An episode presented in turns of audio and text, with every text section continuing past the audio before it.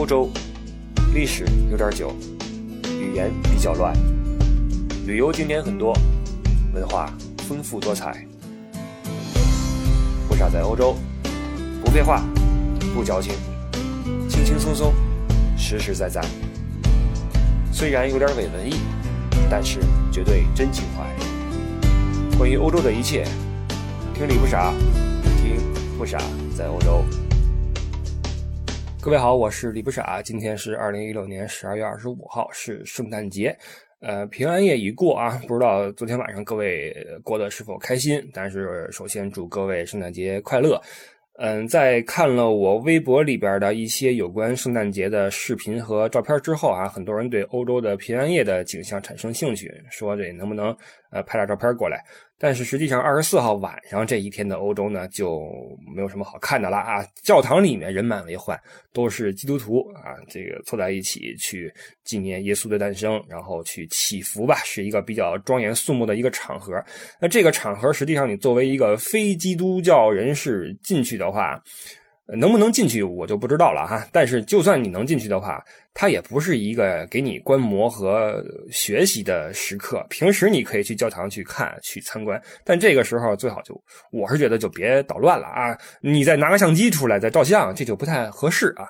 嗯，包括在街上也一样，街上也没人了，就跟我们中国春节一样啊，店铺全部的关门，然后人们都回家和家人一起去吃饭、去看一些他们的所谓的春晚吧，也有晚会啊，都是一些唱诗啊、一些祈福呀、一些等等这样的节日。呃，所以二十四号平安。夜在欧洲是全年里边最安静的一个夜晚啊，没什么好看的。那今天二十五号呢，就是假期；二十六号也是假期。这三天是全欧洲比较安静祥和的一段时间啊，就圣诞市场也都歇了，人也都歇了，这么一个性质。但是很遗憾的是，今年呃，因为之前的一起事件，有十二个人没能够和我们一起度过这个圣诞节，因为在十二月十九号。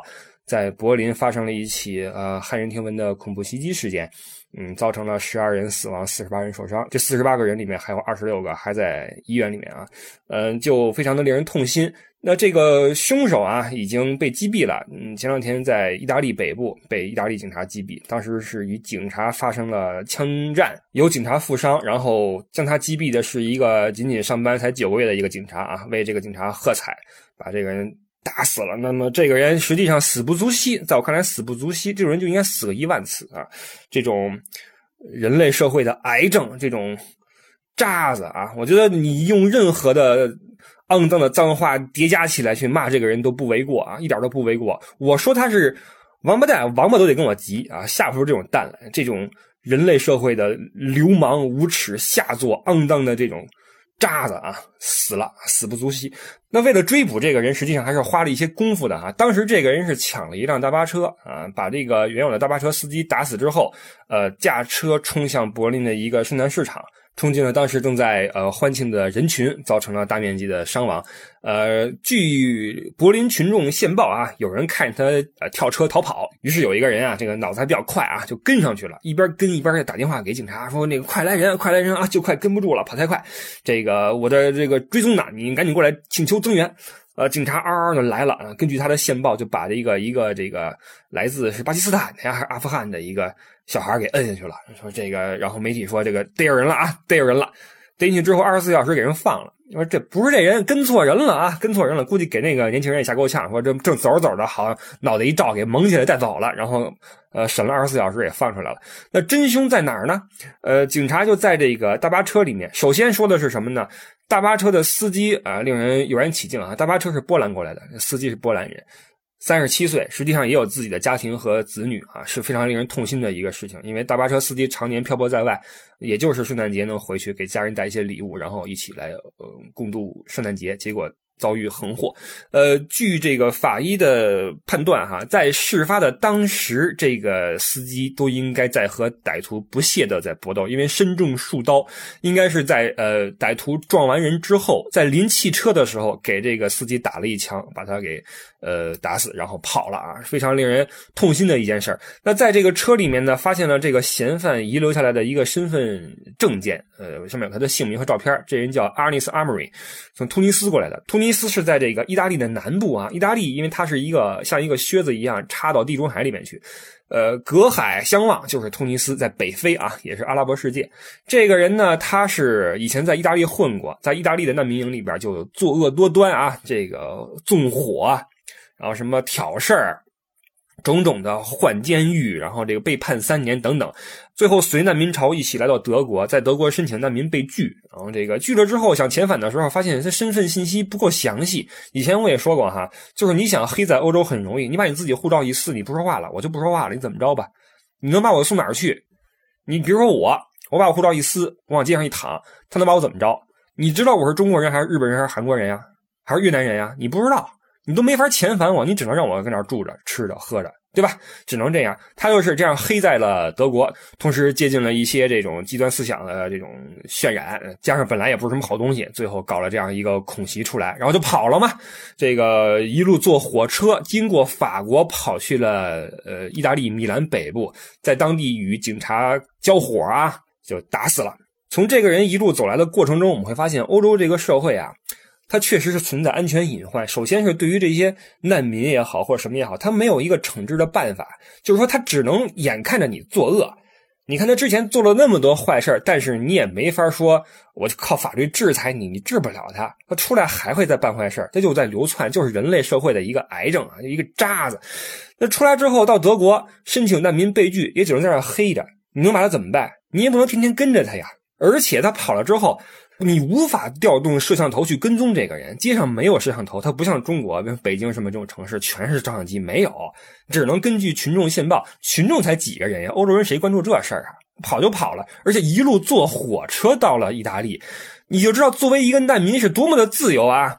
你火车都不用买票的，你把难民证掏出来一看，怎么着吧？或者说我黑户，我黑户，你把我怎么着吧？你也不能把我赶下去啊！赶下去我搭下趟不就完了吗？你就只能容忍这帮人在欧洲肆意的横行啊，想去哪儿去哪儿，然后就像赖子一样，就像那些流浪的老鼠一样，就是你也不能踩死他，你也不能打他，对吧？你都是人嘛，你不能打他。但是这帮人就是实际上死不足惜，到哪都办坏事啊，最后被打死了啊。这哥们在死的时候还喊了句“真主万岁”啊。那这个这件事出来之后，就舆论上就开始了。那不论是欧洲这边的媒体还是国内的媒体，就开始讨论这个事儿。那抛去这个事儿给我们带来的这些沉痛的感受之外呢，呃，我觉得这件事情所引发的一些声音是值得我们去思考的。不论是在得到华人，还是说在德的本地的欧洲人，还是在中国的华人，中国的媒体对此事的报道和声音，都值得我们去体会一下。所以这一期我们要说的还是一个跟难民有关的话题，只不过它不是难民本身，而是我们这个人类社会。对待这种事情的一个呃思想，首先来概括一下各地所发出的声音的呃不同啊。首先，国内的媒体在近一两年，我们都会看得到啊，不断的在报道欧洲难民危机的事情，呃，说的无非就是难民在涌入，老百姓在抱怨，呃，政府在挠头，呃，默克尔不好办，欧洲陷入危机，要乱啊，就是要乱。那基于这些报道啊，首先因为呃，任何国家对于外国的报道都是更关注负面问题多一些。所以，基于这些报道，国内的一些呃民众的舆论就很统一了，因为大家都觉得欧洲已经不行了，你随时要完啊！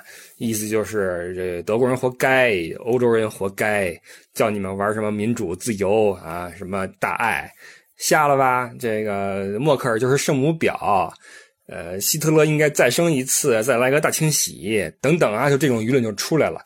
那反观国外的舆论啊，正在遭受着这一切的欧洲的舆论啊，起码在正规媒体上还都是一贯政治正确。那什么意思呢？就是，呃，因为恐怖分子不是让我们恐慌吗？让我们产生仇恨情绪吗？我们偏不，所以我们这时候一定要团结起来，一定不要恐惧。一定不要仇恨，我们继续用我们呃一贯的原则去过好我们自己的日子啊，让我们的国家更加的稳定。这是媒体，那民众这方面呢，也远不是大家所以为的说民怨沸腾什么，还真不是啊，还真不是。不论是在网上，还是说我去问一下周边的一些德国的朋友哈，他们给我的感觉都是，他们至今仍在起码在面上还是很理智、很客观的，因为这仅仅是个别人、少数人的行为。虽然他会给很多家庭带来伤害，但是这毕竟是一些极端分子的行为。你不能因为这个去把这个呃屎盆子扣在一个群体身上，你也不能因为这个去做一些呃激进的事情。这个是我身边的人以及在网上很多人的一个统一的一个观点哈。包括这次柏林的事情一出，有人在网上就说了，说这下坏了，那这下坏了，右翼又要开始狂欢了啊！因为这个，呃，与这个这些理智的人民相反，也有一批人哈，这些右翼分子们，不论是这些政客，还是一些街头的混混，都在借着这些事情在借题发挥。然后，有的人是为了呃达成自己的政治目标，有的人是为了泄自己的私愤，都有。那还有一个另外一个群体是什么呢？是生活在欧洲的这些华人。我觉得这一部分人的表态比我想象的，一是更加激烈，第二就是这种呃声音让我觉得更加的引人深思。为什么呢？因为在欧洲的华人，尤其是在德国的华人，很多很多人哈都是不假思索的就去开始骂这个默克尔，开始谴责这个难民政策，呃，说我们的生活受到了侵扰。哎，但是很奇怪哈，这个地方我们要想一想我们的立场。就是你在谴责这些外来人毁了你的生活的同时，你也是个外来人，你也不是这国家的主人。当然，你可以说你是呃平稳的生活，你在上税，你在尽着公民的义务。呃，不论你是不是这个德国公民啊，你在尽你作为一个公民的善良公民的义务。没错，这个我也承认。但是在他们本国人还没有说在口号上统一的说外来人口滚出去的时候，你这么激进的谴责一些难民政策以及外来人口的话。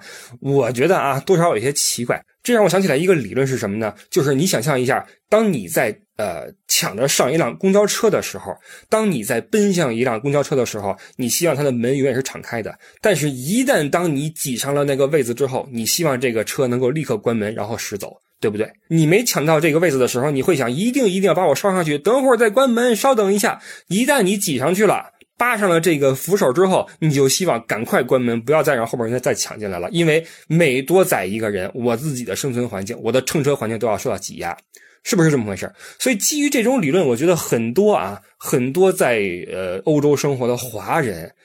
会有一种心态不平衡，因为我们是经历过很多的，你说磨难也好，或者什么也好，才留下来的。每个留下来的人都有着自己的一个奋斗史，或者你在学业上努力，或者你在生意场上打拼，或者你的祖辈是划什么澡盆过来的，都有可能。所以，当这一部分人面对的那些难民，当看到他们。呃，几乎没有任何代价的就可以留在德国，并且肆意妄为的时候，呃，心态就会产生不平衡。这种不平衡是可以被理解的，但是我也特别希望，就是这一部分华人能够想一想。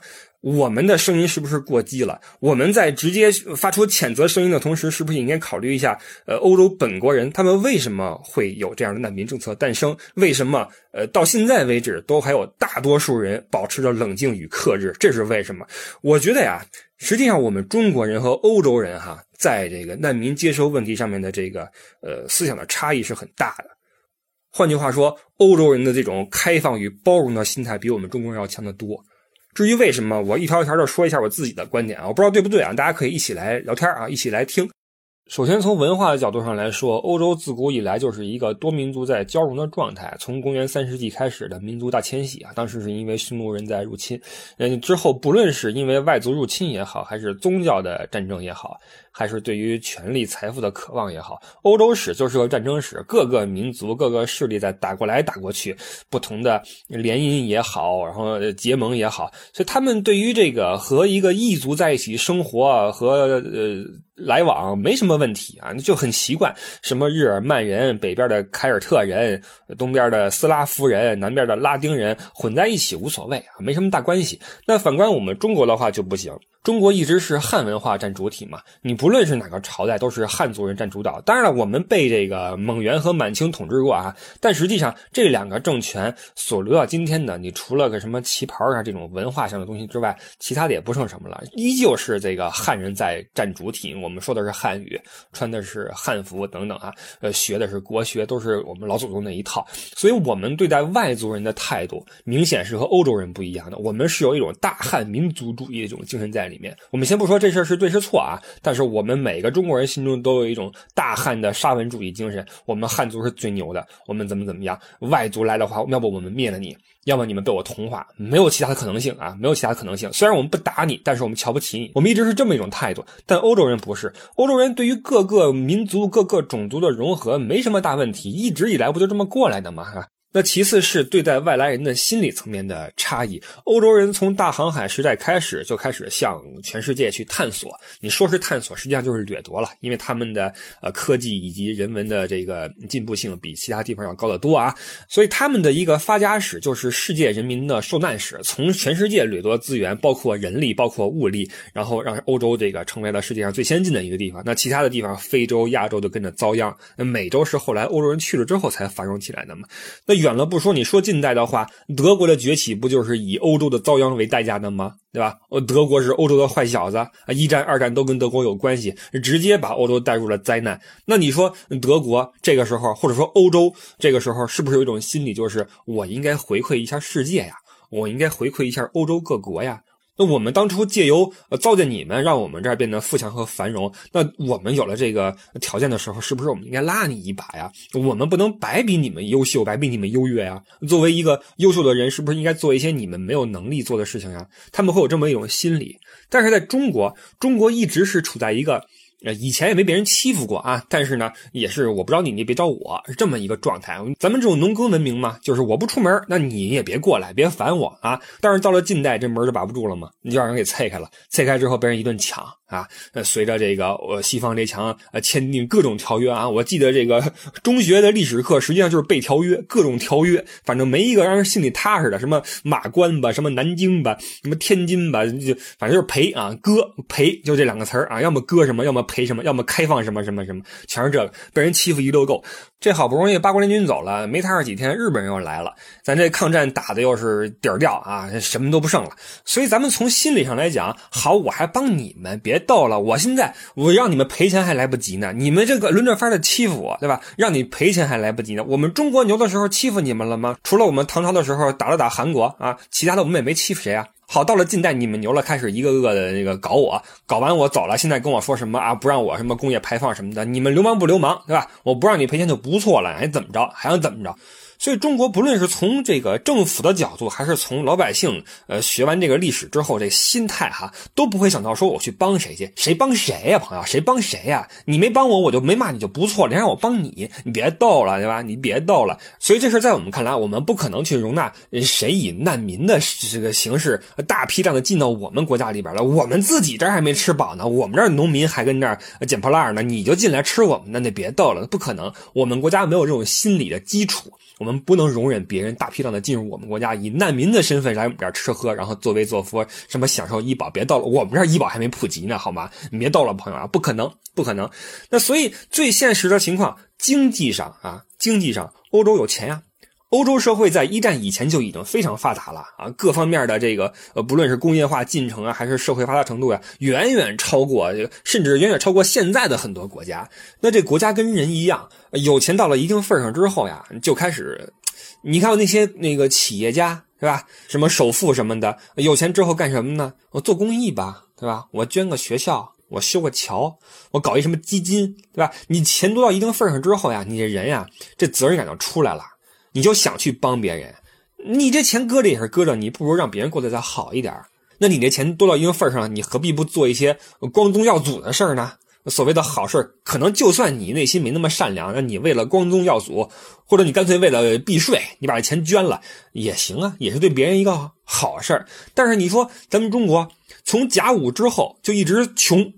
穷的底儿掉，叮当响，一直又怂又穷，让人打，对吧？直到一九四五年，抗日四五年才打完，之后解放战争打好一年，到了四九年，四九年之后，你说中国剩什么？什么都不剩了。那时候之后又什么炼钢铁吧，搞的是七零八落。我所以中国这近代史简直了啊！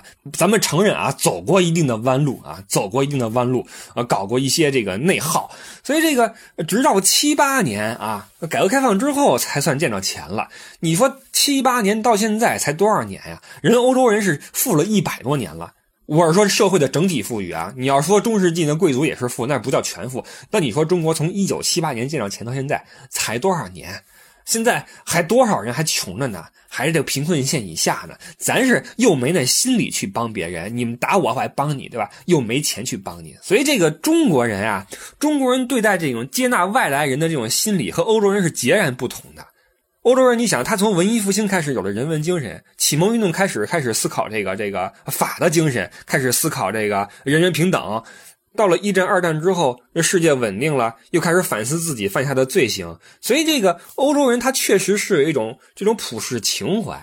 就是我们这个钱也有了，我们也做过坏事儿，那这个时候是不是应该站出来做一些呃好事儿出来呀？我们富过是，我们是占过人便宜，那这时候我们能不能多付出一些呀？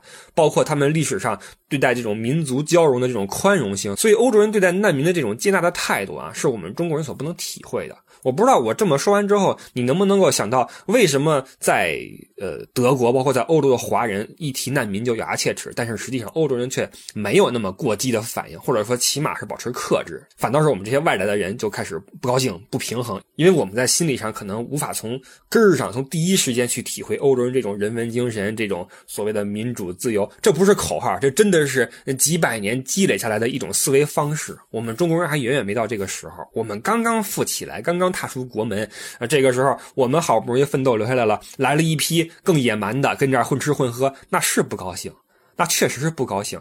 所以说回那个例子，我们挤上公交车了，挤上去之后开始替这个全车的乘客发愁。其实不用，人家还没说什么呢，人家要说什么门关早走了，你都上不了车。你能上车，实际上一定程度上也是他们接纳外来人的这种包容精神的体现。他们如果完全如你所愿，说啊外来人口都出去，限制什么外来人口，那没准当时你也进不来。这都是一体的，我们不要割裂开来看啊。这是我的一点观点。我这么说会得罪一些可能身边的朋友，尤其是那些呃家里有孩子的一些妈妈们啊，因为母性都是一样的。当他们看到孩子生活在这样一个，呃，不像以前那么安定的社会的时候，可能心里面会有一些忧虑，因为确实是啊，不论德国还是欧洲，比十年前现在真是差远了。那个从社会治安上来讲，和经济上来讲，都是差一块啊。你作为一些母亲，可能会有这样忧虑。可能我作为一个单身狗，我觉得还行吧，还行啊。但是咱们从这些大的道理上想一想的话，默克尔做出这样的决定，德国做出这样的决定，是不是？他们人性中好的一面造成的结果呢？我觉得其实是的。你说德国这么做，默克尔这么做有什么好处呢？没什么好处，真没什么好处。明知道会为此花钱，会为此牺牲一些社会的稳定性，但是还要这么做，为什么呢？虽然政治这东西包含了各种的阴谋、各种的设计、各种的什么所谓的下盘大棋，呃是，但是我也宁可相信他们是真的因为这种普世情怀，因为为了给过去的行为所赎罪也好，或者反思也好，作为一个表率，所以有了这样一个决定啊。虽然这个决定给我们带来一些影响，确实有些影响，但是我觉得是不是咱们也能理解一下？还是那句话，德国人自己还没说什么呢，自己人还没闹事儿呢啊。那我们作为外来人口，就忍一忍，对吧？实在不行可以回国呀，对吧？不用抱怨，实在不行可以回国呀。你还有退路呢，德国人没退路，德国人就在这等着。你不行还可以回国呢，怎么着也比德国人强呀，对吧？但是啊，咱们说了半天普世情怀这个那个，确实，呃，默克尔也好，德国人也好，欧洲人也好，他们的这种情怀、这种节操、这种反思，确实给自己现在这个社会带来的难题。带来的大的问题，实际上这些事情所恐怖的是什么？真正恐怖的不是这些恐怖分子，不是这些恐怖分子、这些极端主义者，也不是这些难民。实际上，我们要搞清一个概念啊，就是恐怖主义并不是随难民而来，相反，难民是随恐怖主义而来。你懂我意思吗？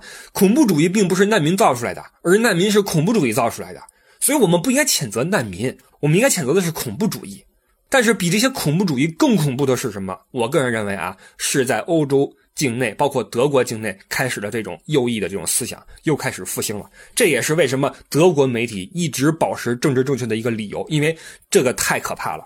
从二零一四年开始啊，到二零一六年，我就不列数据了。这个右翼犯罪率是大大的增加，成倍的增加，主要是针对外来人口，针对难民营，针对难民长得像中东人的，包括以后如果闹起来的话，一切外国人都会遭殃。这右翼思想实际上是不分什么三六九等的，不是说什么呃你们这个人种我还比较喜欢，你们这个人种我先怎么怎么都一样。我跟你说，都一样。曾经那些第三帝国那些精神，好多中国孩子还在那追捧呢，说什么希特勒对中国是有感情的，是这个那个。你拉倒吧，朋友，你拉倒吧。灭完这些什么犹太人就是你，我跟你说就是你，都不用希特勒自己亲自动手，日本人就来把你给灭了，你还美呢。在这些右翼眼里面，人是不分三六九等的，除了他们自己之外，其他人都是渣子，你知道吗？所以右翼势力的抬头，不论对哪个国家来说，都是一个灾难啊！在德国境内，右翼势力现在主要分三大块首先，现在闹得比较凶的是一个叫 AFD 的一个党，这个党以前是这个，呃，当时欧盟这个欧元危机的时候出来的，当时不是要给这个希腊花钱嘛，好多德国人不乐意，对吧？这个党就应运而生，说我们就是要反对给希腊花钱，我们就反对给别人花钱，我们德国人富就不跟他们玩。我们不跟他们玩，退出欧元区，我们反欧元。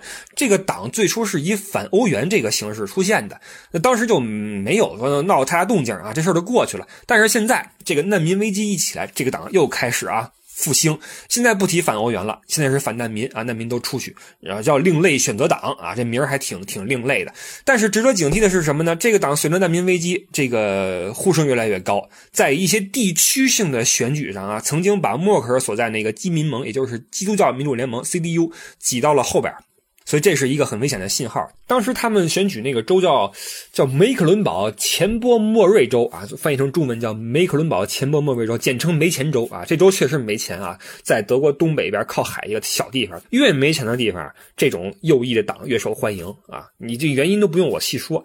这个党以前反欧元，现在反难民，现在搞得声势还挺浩大。默克尔曾经这个是点名的呼吁大家要警惕这个党啊，警惕 AFD，因为他们可能让这个德国的右翼抬头。这是其一啊，另外一个叫 Pegida 是什么呢？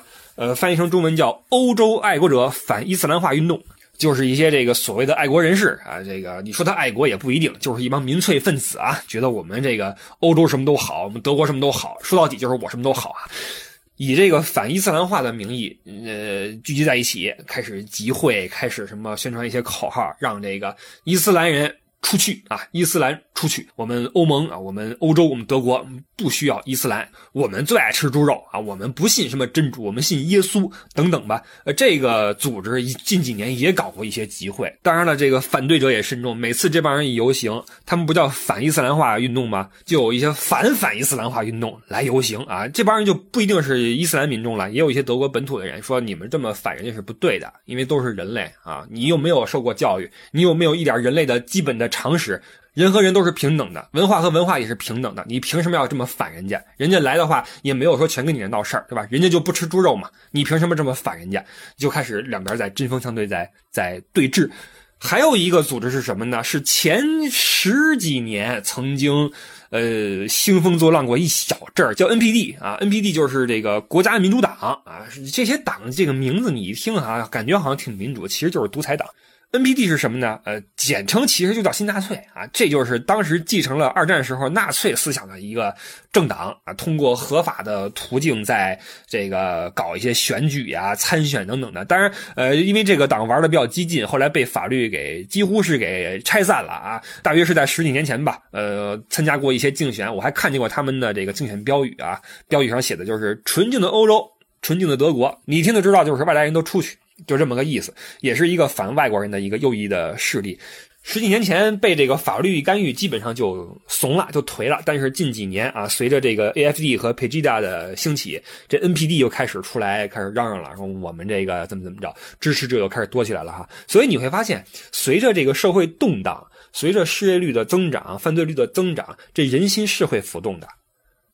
这些头脑比较简单的人就会想到，这可能是外国人给我们带来的这个不好的后果。那好，羊毛出在羊身上，对吧？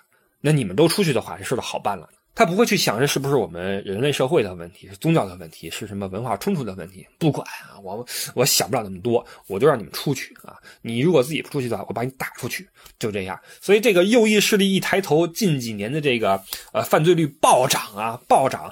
在近些年里边，这些针对外国人的犯罪活动里边，右翼分子认领了绝大多数。所以你就知道，基本上就是这帮人搞的。实际上，右翼犯罪啊，或者说右翼分子呀，分成两种：一种是比较那个呃垃圾的，就是街头那些混混，就曾经我们说光头党啊，这些人现在也不存在了，就基本上没了哈，没那个市场。